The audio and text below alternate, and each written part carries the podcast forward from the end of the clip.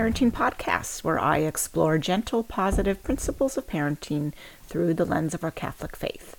I'm your host, Kim Cameron Smith, and this is episode 9.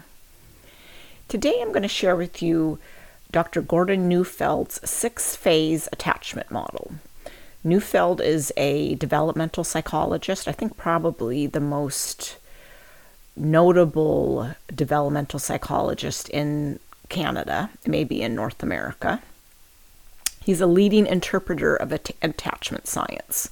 What I really like about him is he draws on a lot of different areas neuroscience and um, you know depth psychology and the de- developmental literature so i i like to kind of keep up with what he's doing so this six phase model has been he presented this decades ago and um, it became i became aware of it back in 2006 when his book hold on to your kids was published and that was for um, a popular audience so you can buy that on amazon he also teaches um, classes through his um, his institute, the Neufeld Institute, where you can take parenting classes. He has classes for professionals and and all this. So he has this attachment model, and I just want to say up front that he has developed an entire model that explains how he sees um, human potential unfolding. He sees three keys to the unfolding of human potential, and attachment is one of those keys. The other two are vulnerability and maturation. So he has this kind of triangle shaped paradigm, and attachment is only one of the um, sides of that triangle. And I'm going to be focusing on one little teeny tiny bit of that um, that attachment aspect today. So it's these six phases. So first, what is attachment? So many of you listening have heard of attachment, you you know about attachment. So you have an intuitive sense of what it is. Simply put, it is the science of relationship. The science of relationship. Neufeld um, puts forward this definition. The essence of attachment is that drive or relationship characterized by the pursuit and preservation of proximity. I'll say that again. The essence of attachment is that drive or relationship characterized by the pursuit and preservation of proximity. And proximity is not only physical proximity, it's any kind of proximity. It's nighness, N I G H ness, nighness. It's how we as humans draw close to one another. So, healthy attachment, as soon as you start talking about attachment, as soon as I start talking about attachment, I think of all of the things that I'm not saying. So, I will say a little bit about his model and I'll say a little bit of like some of the benefits of healthy attachment, but I'm I feel like there's so much that I can't fit into one podcast like what the deficits of attachment look like and um, what sort of defenses we can build when we're not um, attached um, to, you know, we're not securely attached. So I won't cover that, but um, let me just say a few words about what healthy attachment gives to humans. Well, let's talk about our kids. It gives to our kids a secure base. Gives our kids a secure base. When they have a secure base in us, it gives them confidence to go out and explore the world. So when they're at rest in their relationship with us, they, um, you know, they can get on with growing up, basically. It kind of gives them freedom to pursue their passions and their unique identity, to discover God's will for them, right? So when they're at rest in the relationship, they're not preoccupied with um, drawing near to us. They're doing the work of um, of growing up. So that's whether they're a baby going off to explore blocks across the room, or whether it's our college child um, leaving the nest and going off to, um, you know, go to college. It gives them confidence that they'll be okay. It makes they know that they'll be safe. So, um, okay, so here's an insight. This is something that Neufeld is um, unique. It's unique about his his work is that he he tries to really uh, drive home that the human capacity for relationship it isn't imprinted on our baby and boom they're set for life. And if they're not set for life they're damaged and we just have to undo the damage. No that it takes many years for that human capacity to be realized many years. And only if the conditions are right right? So the six phase model kind of leads um, lays that out. So his, his it's a six phase model. It's a paradigm. And the phases ascend ascend from the simplest way of attaching to the most complex. So just quickly those phases are one physical proximity, two, sameness, three, belonging, four, significance, five, emotional intimacy or love, and psychological, and lastly, psychological intimacy or being known. Each phase builds on the previous one, deepening the roots of the connection. And a, a child in ideal conditions can move through each phase one year at a time in the first six years of life, so that by the age of six or seven, the child can be securely attached if all has gone well.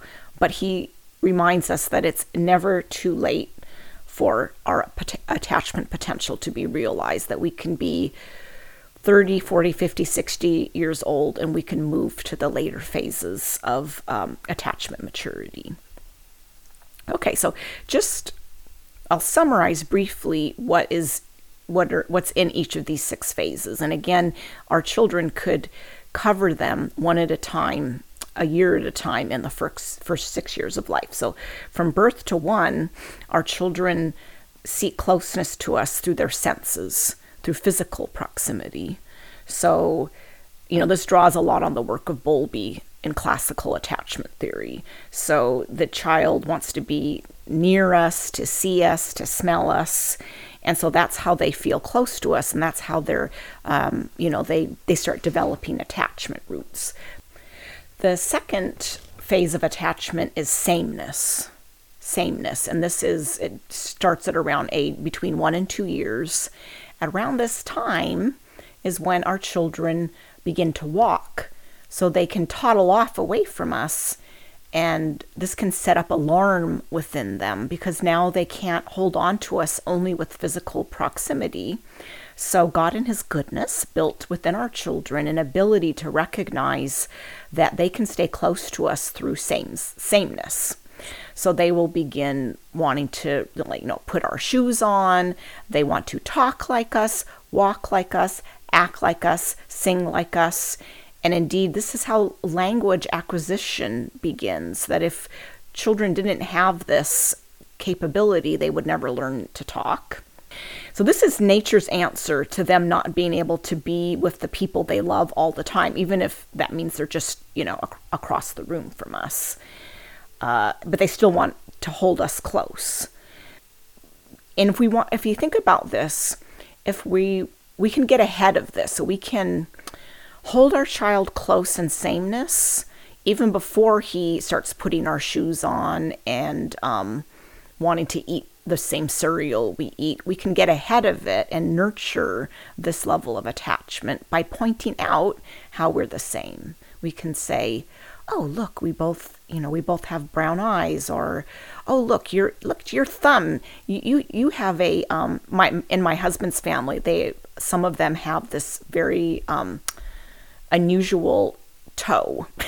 and so they call it the arts toe. This is sameness. So if you have the arts toe, it's like you're very proud of this that you you know that you have this feature, right? So we hold one another close in sameness. The third phase uh, can occur between two and three years, and this is belonging and loyalty. Belonging and loyalty. So our children do realize at some point that they can't be like us in every way. But they also realize that to be close to somebody is to be part of them, to belong with them. So they'll take ownership of the family. They'll start saying, my family, or this is my house. They'll start drawing pictures of their house because, you know, that's where they belong. So they draw, they, they experience that nighness through belonging. And loyalty is also a part of this. So they want to be on our side and they want us to be on their side. So we can gather our children by letting them know we are on their side no matter what. Even when they mess up, we can see the good intentions behind what they've done and you know make it clear to them that we're on their side. The next stage is significance, and this can happen between the ages of 3 and 4 years old. The previous three ways are ways of attaching seen in all mammals with the limbic system. So, all mammals with the limbic system draw close and attach through physical proximity, sameness, and belonging. But only humans attach through the next three phases of attachment. It's unique to humans and it requires increasingly um, deeper levels of risk and vulnerability. So some adults have never moved past those first three phases. If you know people who seem to only be able to attach to animals, which is very sad, but it's probably true that they feel comfortable with animals because the animals can attach in the same way they're they have you know the same capacity that they do so we tend to be drawn into relationships with people who reach the same level we're at Okay, so significance. Um, significance is just that we know that we matter to that person. We know that we matter. So in this phase, our kids want to be very dear to us. They try to be good for us. They want to really matter to us. So this is how they're seeking this is how they're seeking closeness to us. We can gather our kids. So we don't have to wait for them to seek us through significance. We don't have to wait for them.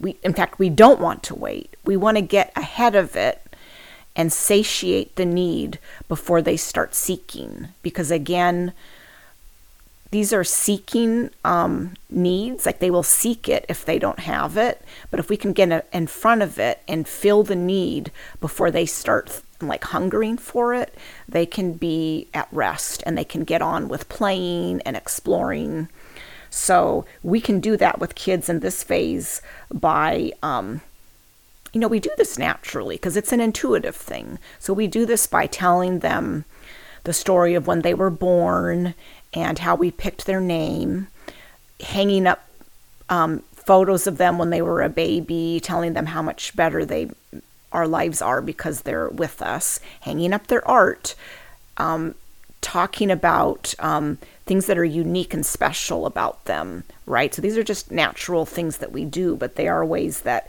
we gather our children and significance. So the next phase, the fifth phase, requires even greater vulnerability, and children can reach this stage um, when they're four, between four and five. And this is, well, um, Neufeld calls it love, but it's basically emotional uh, emotional intimacy. So when children know they belong to us, they're at peace about that. They know they're significant to us, and they they they begin to want to give their hearts to us. So this is the stage where um, children will draw little hearts and say that they love you. They'll tell everyone how much they love you. This is the stage where they'll uh, they'll start talking about how they're going to marry you when they grow up, or build a house on top of ours so they can be with us forever. These are all beautiful signs that they've given their hearts to us, and we want to protect that treasure. So, no matter her age, ensure your child doesn't think she has to do anything to earn your love. Talk to her and about her with warmth, even when she's made a mistake. The final phase the highest stage, the deepest stage of attachment is being known. Being known. This is psychological intimacy, and children are capable of this at about five years old, five or six years old. At around this time, they realize that that is, coincides with the time when kids realize they actually have their own thoughts, that their thoughts are not your thoughts. You'll notice before this stage that kids think that you know what they're thinking, but at around five, a little earlier for some kids, a little later, they realize that you that their inner their their thoughts are private, and this sets um, this makes them nervous because they it's a type of separation from us.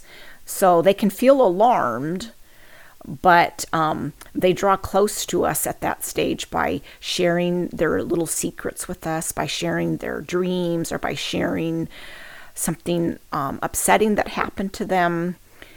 So that's how they will draw close to us by revealing themselves to us. And every time, you know, a few a few times, one of my kids would say, um, I don't know why I, I, why do I feel like I have to tell you everything? And I just say, it's beautiful. You feel that way because you feel safe with me. And I want you to always feel that way.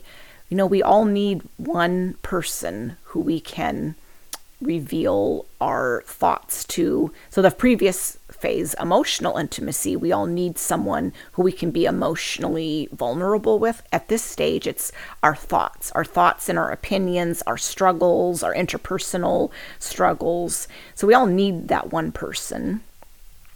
We all wear masks out. We go out into the world, including our children. They go off to school or to a class.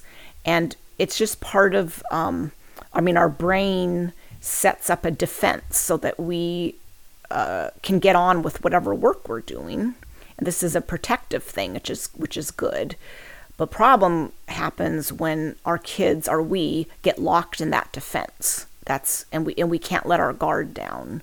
So we're supposed to be able to let our guard down and to be um, vulnerable with our family.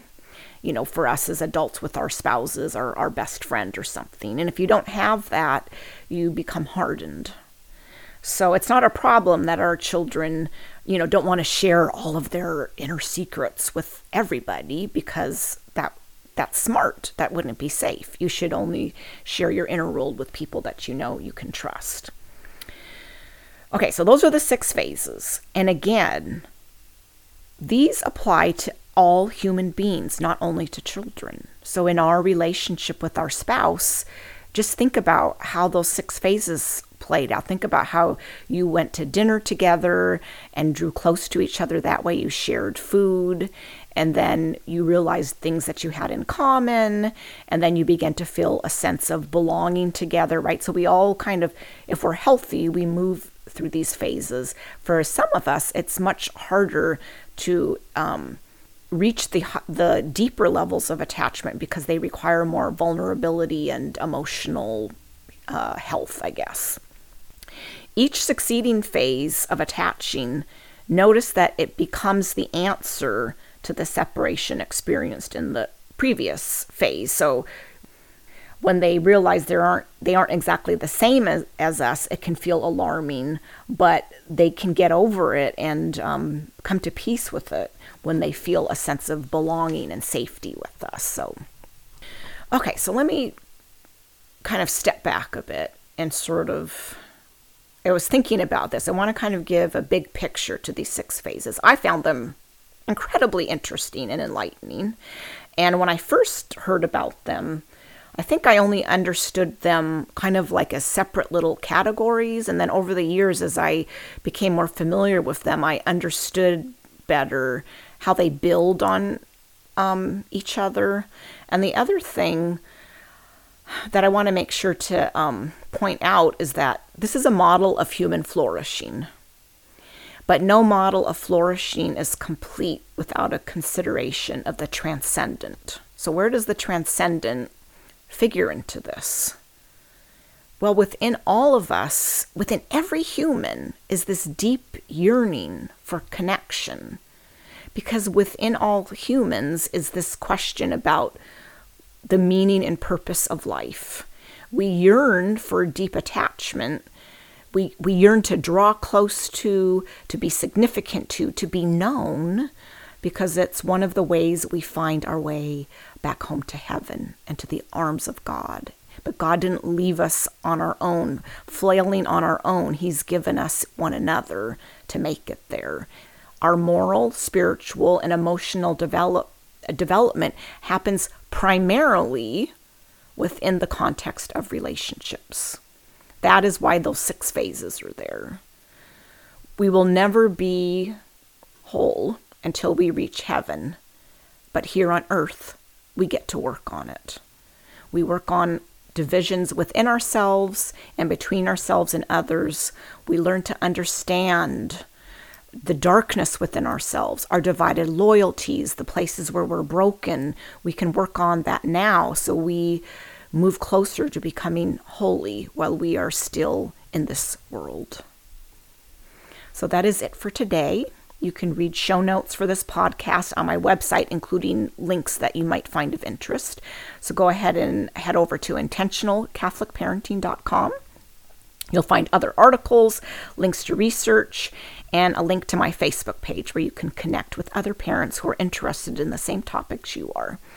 Pray for me as I will for you every day. Have a wonderful day. God bless.